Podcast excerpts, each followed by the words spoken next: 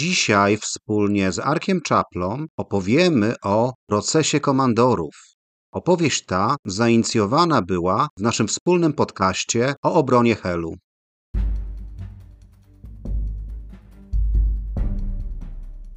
Ryszard Kapuściński powiedział: Wszak istnieje coś takiego jak zarażenie podróżą i jest to rodzaj choroby w gruncie rzeczy nieuleczalnej.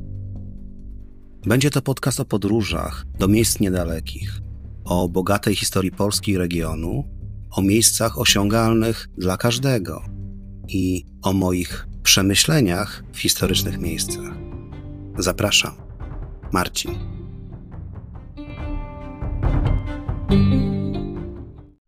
Mroźny grudniowy poranek przynosi ze sobą surową rzeczywistość mokotowskiego więzienia. Drzwi celi rozwierają się z dźwiękiem łoskotu, a echa tego dźwięku przemieszczają się po zakamarkach celi, gdzie spoczywają uwięzione dusze. Strażnik, krzycząc do osadzonego, przerywa ciszę poranka. Na wezwanie wychodzi spod koca, który i tak nie zdołał go rozgrzać. Cela, pozbawiona ogrzewania, bije chłodem z każdej strony. Sceneria z ostatnich tygodni utrzymuje się w brutalnej rutynie. Brudny koc, śmierdzący siennik, metalowe wiadro pełne obrzydliwości, nawet bez pokrywki. Okno u góry ledwo przepuszcza promienie światła, a ściany zdobią różnorakie napisy, tworzące coś w rodzaju współczesnych hieroglifów. Wilgoć, smród i stale towarzyszący brak świeżego powietrza wypełniają przestrzeń. Nawet Oflag nie oferował tak nieludzkich warunków. Trudno jest wstać na bose nogi, mając powyrywane wszystkie paznokcie, trudno się zameldować, mając spuchnięte usta i połowę wybitych zębów. Pytanie nurtuje więźnia, co teraz? Na chłodnym korytarzu dwóch strażników energicznie chwyta osadzonego pod ramiona, prowadząc go donośnym krokiem. Czy to kolejne przesłuchanie, czy coś jeszcze bardziej ponurego? Przerażony więzień, próbując przewidzieć swoje losy, zbiera myśli. Dziś schodzą w dół, więc to nie przesłuchanie. Może zmiana celi? Jeden ze strażników otwiera stalowe drzwi, świecąc latarką w mroku. W nowej celi klepisko zastępuje podłogę, a szaro-brązowa maś zdobi ściany. Idący za więźniem trzeci strażnik bez ostrzeżenia strzela mu w tył głowy. Huk wystrzału odbija się od więziennych ścian. Życie skazanego przewija się jak film, najpierw spienione morze, potem już tylko ciemność. Tak umiera obrońca Helu.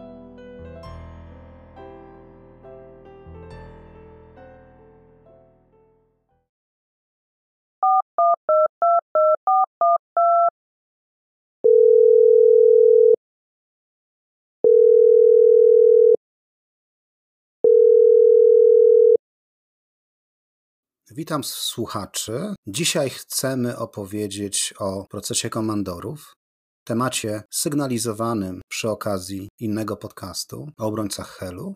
Jest ze mną Arek Czapla. Witam Cię, Arek, cześć. Cześć Marcin, witam słuchaczy. Arek, wszyscy wiemy, że po II wojnie światowej władzę w Polsce przejęli komuniści kontrolowani i sponsorowani przez Związek Sowiecki. Przypomnijmy jednak pokrótce atmosferę tamtego okresu. Zgodnie z ustaleniami konferencji w Jałcie w lutym 1945 roku, w Polsce miano tak naprawdę przeprowadzić demokratyczne wybory w możliwie jak najkrótszym terminie, tak to zostało określone.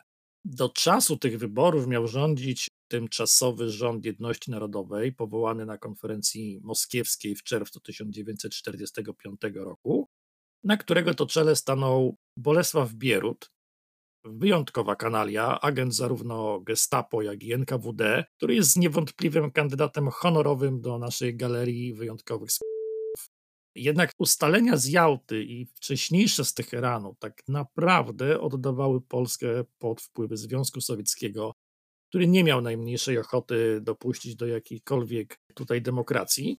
Jak wiemy wszyscy, 19 stycznia 1947 roku przeprowadzono wybory, które zostały sfałszowane i dały komunistom legitymację do sprawowania władzy w Polsce przez następne ponad 40 lat.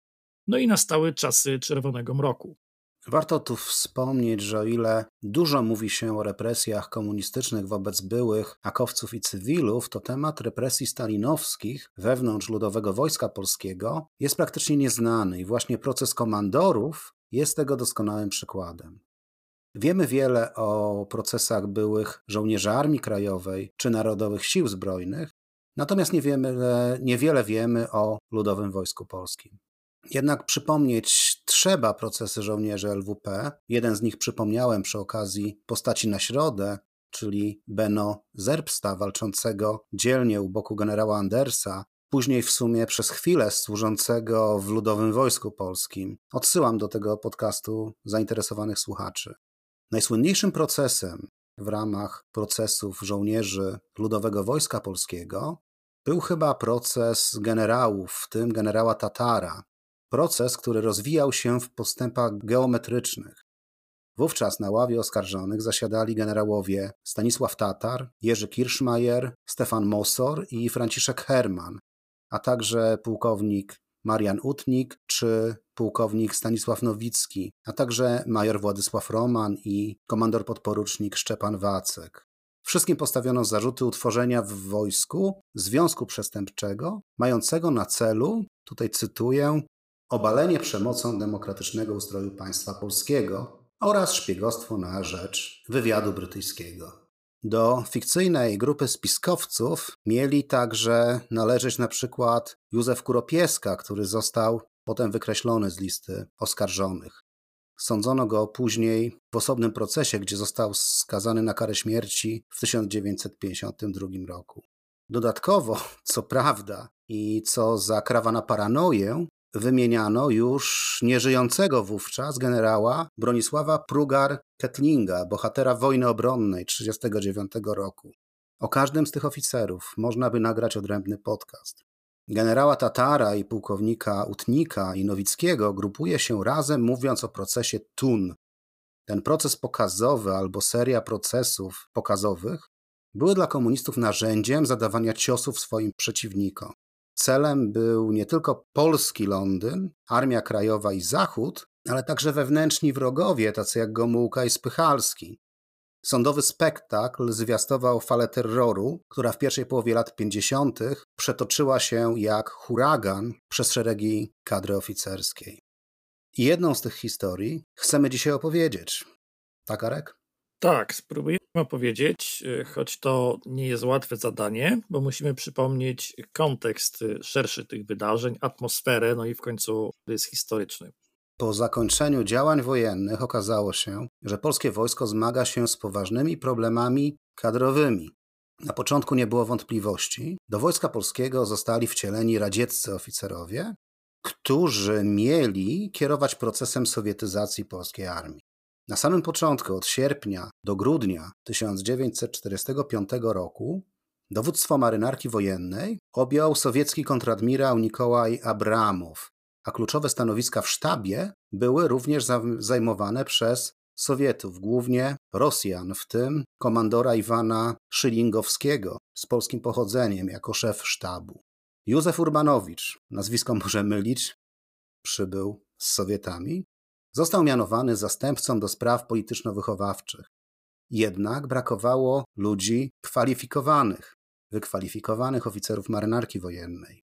Misja wysłana do Anglii pod dowództwem komandora Jerzego Kłosowskiego miała przekonać oficerów, podoficerów i marynarzy, którzy walczyli na okrętach dostarczonych Polsce przez Brytyjczyków lub polskich okrętach, do powrotu.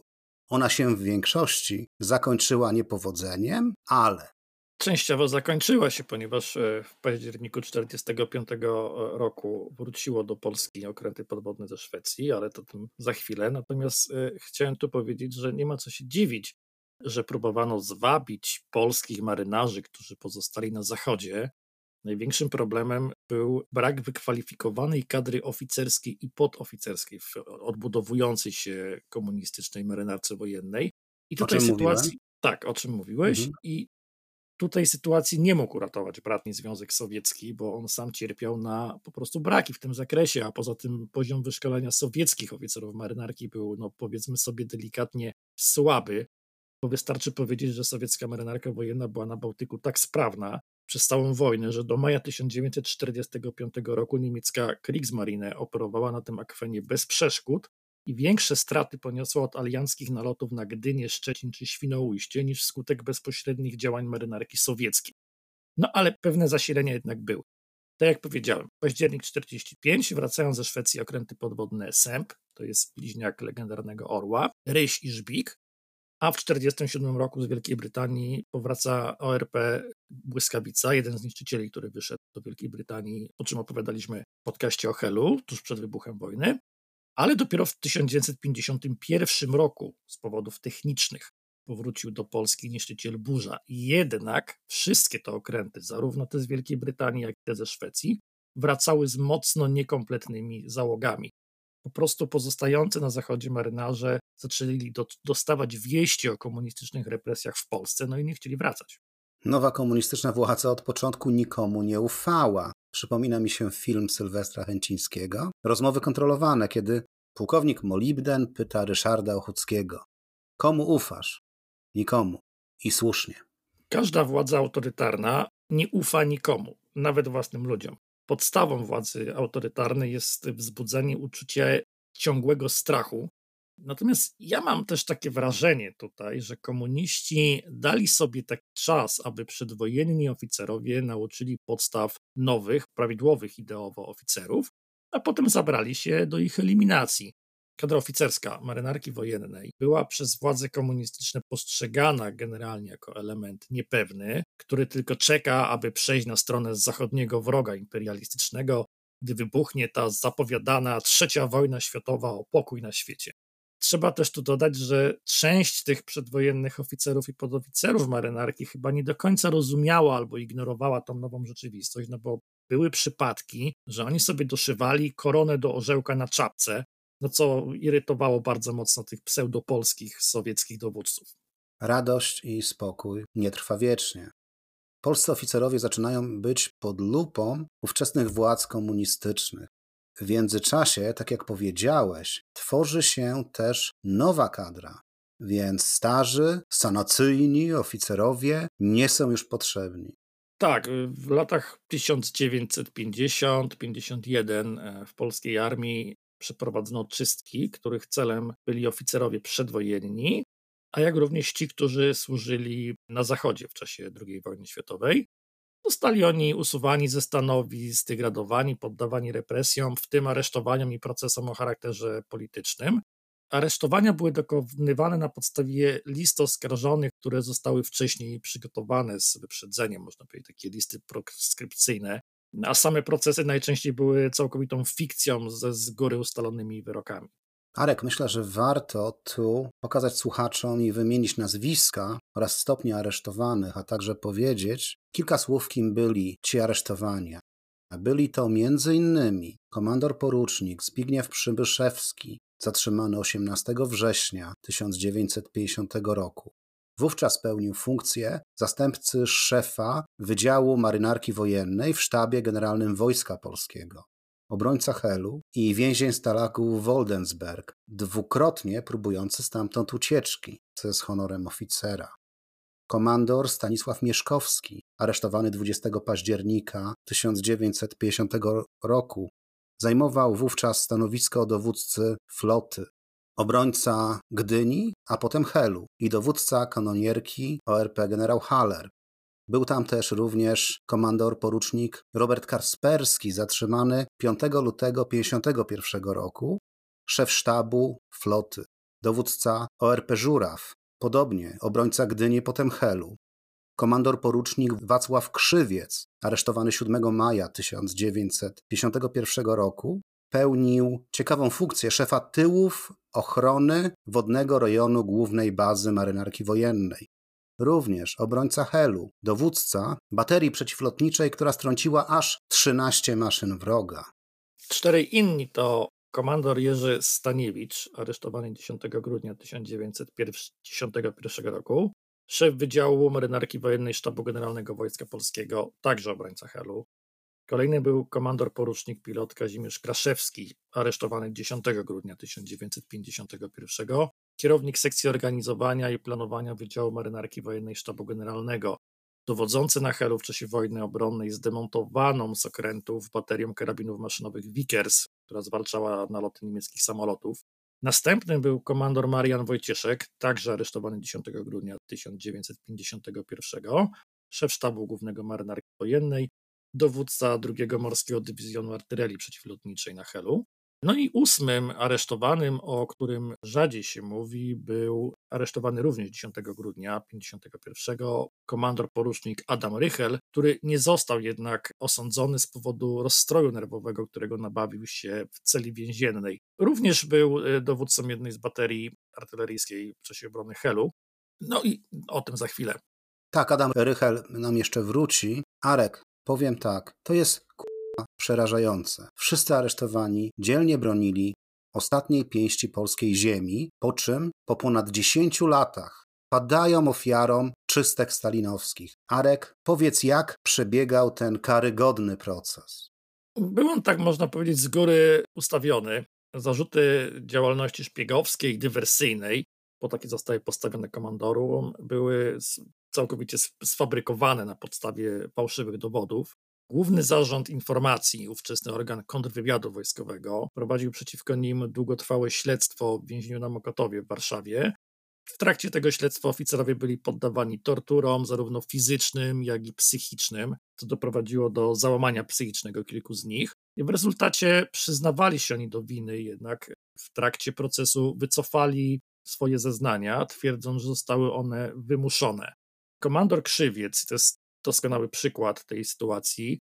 Jeden właśnie z oskarżonych przed swoją śmiercią napisał: Zostałem doprowadzony do stanu skrajnego upodlenia, skoro zeznawałem na innych i na samego siebie same kłamstwa perfidnie mi podpowiadane w czasie śledztwa. I to jest doskonałe podsumowanie, jak to wyglądało. No i mamy ten smutny finał, gdzie 21 lipca 1952 roku, wykorzystując sfałszowane dowody, o których mówiłeś, Najwyższy Sąd Wojskowy skazał na rozstrzelanie wysokich rangą oficerów marynarki wojennej. Później w przypadku dwóch z nich skorzystano z prawa łaski, zamieniając karę śmierci na dożywocie. Pod przewodnictwem pułkownika Piotra Parzenieckiego komandorzy Kasperski, Mieszkowski, Przybyszewski, Staniewicz oraz Wojcieszek zostali skazani na karę śmierci.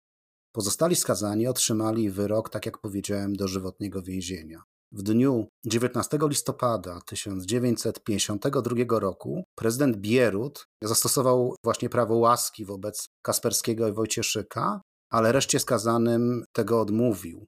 Natomiast komandor Przybyszewski miał tyle oficerskiego honoru, że nawet nie złożył prośby o ułaskawienie. Skazani na skarę śmierci oficerowie zostali zastrzeleni strzałem w tył głowy niedługo przed Wigilią 1952 roku. 12 grudnia w więzieniu na Mokotowie w Warszawie zamordowano komandora Jerzego Stankiewicza, a 16 grudnia komandorów Mieszkowskiego i Przybyszewskiego. Pozostałych skazanych osadzono w więzieniu o zaostrzonym rygorze we Wronkach, gdzie warunki były wyjątkowo podłe. Z powodu złego stanu zdrowia, o czym mówiłeś, 25 lutego 1956 roku komandora Krzywicę zwolniono warunkowo, ale ten umarł kilkanaście dni później na zawał serca. Niespełna dwa miesiące przed oczyszczeniem z zarzutów, bo faktycznie istnieje wątek rehabilitacji. Tak, ale wcześniej chciałem, Marcin, jeszcze przypomnieć naszym e, słuchaczom, ponieważ wspomniałeś tutaj postać komandora Przybyszewskiego, oficera honorowego do samego końca, który jako jedyny nie złożył prośby o ułaskawienie. Chciałem przypomnieć naszym słuchaczom, że to właśnie komandor Przybyszewski był dowódcą helskiej baterii cyplowej, tej, która podjęła taki skuteczny pojedynek ogniowy z niemieckimi pancernikami Schlesien i Schleswig-Holstein w 1939 roku. Także chętnych odsyłam do, do naszego podcastu. Y, Ale wróćmy do wątku teraz rehabilitacji też, Arek, bo o tym też trzeba by trochę powiedzieć. Tak, tak, dokładnie. Procesy rehabilitacyjne zaczęły się po śmierci Józefa Stalina w 1956 roku, kiedy przyszła w Polsce taka poststalinowska odwilż. I 24 kwietnia 1956 roku Naczelny Sąd Wojskowy uchylił wcześniejszy wyrok, jednocześnie stwierdzający całkowitą niewinność skazanych komandorów, W wyniku tej decyzji oficerowie pozostający jeszcze dotąd w więzieniu e, zostali e, oswobodzeni. Prokurator generalny Marian Rybicki wysłał listy do rodzin oficerów, informując je o uniewinnieniu bliskich. W listach tych zaznaczył, Naczelny Sąd Wojskowy po ponownym rozpatrzeniu sprawy stwierdził niewinność męża obywatelki i uchylił wyrok Najwyższego Sądu Wojskowego z dnia 21 lipca 1952 roku, skazujący go na karę śmierci. Oznacza to całkowitą rehabilitację męża obywatelki. No, dodatkowo, dodatkowo powołano komisję do zbadania odpowiedzialności oficerów Głównego Zarządu Informacji oraz sędziów wojskowych, którzy uczestniczyli w procesie komandorów. I w 1957 roku wszyscy zostali zdegradowani i wydaleni z wojska, jednak nie spotkała ich żadna inna surowsza kara. Ciężko mi było znaleźć w ogóle jakieś informacje o tych ludziach, którzy skazywali. Oni się przewijają w procesach oficerów Wojska Polskiego, także ciężko było tutaj znaleźć argumenty, znaczy argumenty są, tylko znaleźć argumenty na piśmie, żeby umieścić tych gości w galerii wyjątkowych skutków, ale problem był inny. Ci oficerowie, ci komandorowie, co mnie bardzo mocno boli, bo cały czas mam w szufladzie dyplom egzaminu na oficera marynarki wojennej, czyli po części są to moi koledzy. Nie wiemy, gdzie zostali pochowani, bo zostali pochowani jak psy. Miejsca pochówku komandorów Stanisława Mieszkowskiego, komandora Zbigniewa Przybyszewskiego czy Jerzego Staniewicza przez kilkadziesiąt lat nie były znane. Ich symboliczne groby umieszczono na tzw. Tak kwaterze na Łączce, gdzie dopiero w 2012 roku rozpoczęto ekshumację zakopanych tam bezimiennych ofiar. 28 lutego 2014 roku poinformowano o udanej identyfikacji szczątków komandorów Stanisława Mieszkowskiego i Zbigniewa Przybyszewskiego. I to był profesor Krzysztof Szwagrzyk, który przez lata ciągnął tę sprawę ekshumacji żołnierzy. 16 grudnia, czyli w rocznicę rozwalenia niektórych z nich, 16 grudnia 2017 roku po mszy w kościele garnizonowym na Oksywiu szczątki trzech zastrzelonych bestialsko komandorów Przybyszewskiego, Mieszkowskiego i Staniewicza przewieziono na cmentarz marynarki wojennej na Oksywiu. Tam, z asystą wojskową i w obecności prezydenta RP, uroczyście pochowano ich w specjalnie zaprojektowanej kwaterze pamięci. Po 65 latach obrońcy polskiego wybrzeża, którzy zostali bezlitośnie straceni, od dawna czekali na ten moment. Dziś wreszcie możemy pożegnać ich z należytymi honorami jako bohaterów Rzeczypospolitej, powiedział prezydent RP podczas pogrzebu trzech oficerów marynarki wojennej, którzy padli ofiarą niezwykłej brutalności reżimu komunistycznego. Arek, powiedz mi, warto bronić ojczyzny i przez pięć lat gnić i czekać na wolną Polskę w flagu? Nasza opowieść to bardzo smutny suplement do podcastu o obronie Helu. Marcin, my dzisiaj patrzymy z perspektywy posiadanej przez nas wiedzy historycznej o tamtych wydarzeniach. Natomiast nasi bohaterowie byli w tych wydarzeniach, podejmowali wtedy te decyzje i podejmowali je w okolicznościach, które są dla nas tak naprawdę trudne do wyobrażenia, czy wręcz niemożliwe do wyobrażenia, jak można wiesz, w takiej sytuacji, takie decyzje podejmować w warunkach tak naprawdę potężnego stresu. Natomiast co trzeba podkreślić, oni wszyscy służyli całym sercem Polsce do samego końca i za tą Polskę oddali swoje życie. Natomiast tragiczne i gorzkie jest to, że został na nich dokonany mord sądowy przez innych Polaków służących obcej sowieckiej władzy. Najgorsze jest to, że komunistyczni siepacze uniknęli kary. Szkoda, bo co ciekawe, w większości procesów pojawiają się te same nazwiska, takie jak na przykład pułkownik Piotr Parzeniecki, który skazał również na śmierć, na śmierć polskich pilotów z dywizjonów bombowych 304 i 305. Nie wiem, czy tę historię znałeś. 8 maja 1952 roku przed Najwyższym Sądem Wojskowym odbyła się rozprawa przeciwko tzw. Tak kierownictwu konspiracji wojsk lotniczych. Tam było ośmiu oskarżonych, którzy stanęli przed sądem i wśród nich znaleźli się pułkownik Bernard Adamecki, pułkownik August Menczak czy pułkownik Józef Jungraf. Warto wspomnieć te nazwiska, bo to były legendy polskiego lotnictwa. Marcin, wśród lotników, którzy zostali skazani na karę śmierci w okresie stalinowskim, i on nawet przebywał w celi śmierci, znalazł się nawet Stanisław Skalski, najlepszy polski myśliwski, jeden z najlepszych alianckich pilotów myśliwskich na zachodzie II wojny światowej. Komunistyczny reżim nie miał żadnych hamulców. Natomiast chciałem powiedzieć, że w ostatnich czasach bardzo mocno propaguje się tak zwanych żołnierzy wyklętych, czyli powojenną antykomunistyczną partyzantkę. Natomiast zapomina się o bohaterach wojennych, którzy próbowali służyć odrodzającej się Polsce, służyć z pobudek patriotycznych, a nie z pobudek politycznych. I zostali oni po tej wojnie przez komunistów brutalnie wymordowani, tak jak bohaterowie naszego dzisiejszego podcastu. Dlatego warto o nich naprawdę pamiętać. Tak, pamiętajmy o nich i tym smutnym akcentem niestety muszę zakończyć podcast, ale niech to będzie moment na przemyślenie, refleksję. A jeśli słuchacze znajdą się w Gdyni na Oksywiu, może zapalą świeczkę pod grobem wspomnianych już komandorów, albo oglądać będą kościół na Oksywiu, najstarsze miejsce historii Gdyni. Tam również jest tablica poświęcona niesłusznie skazanym komandorom. Zapalcie świeczkę. Tyle na dzisiaj. Dziękuję słuchaczom za wysłuchanie podcastu. Do następnego razu. Dziękuję Tobie, Arku. Do usłyszenia. Cześć. Dzięki Marcin, dziękuję wszystkim. Do następnego. Cześć.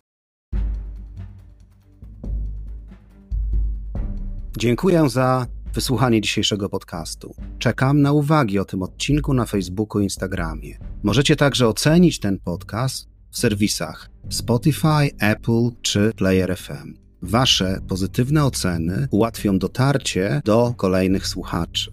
Możecie także postawić mi wirtualną kawę w serwisie Buy Coffee pod adresem podcast Miejsca Nieoczywiste.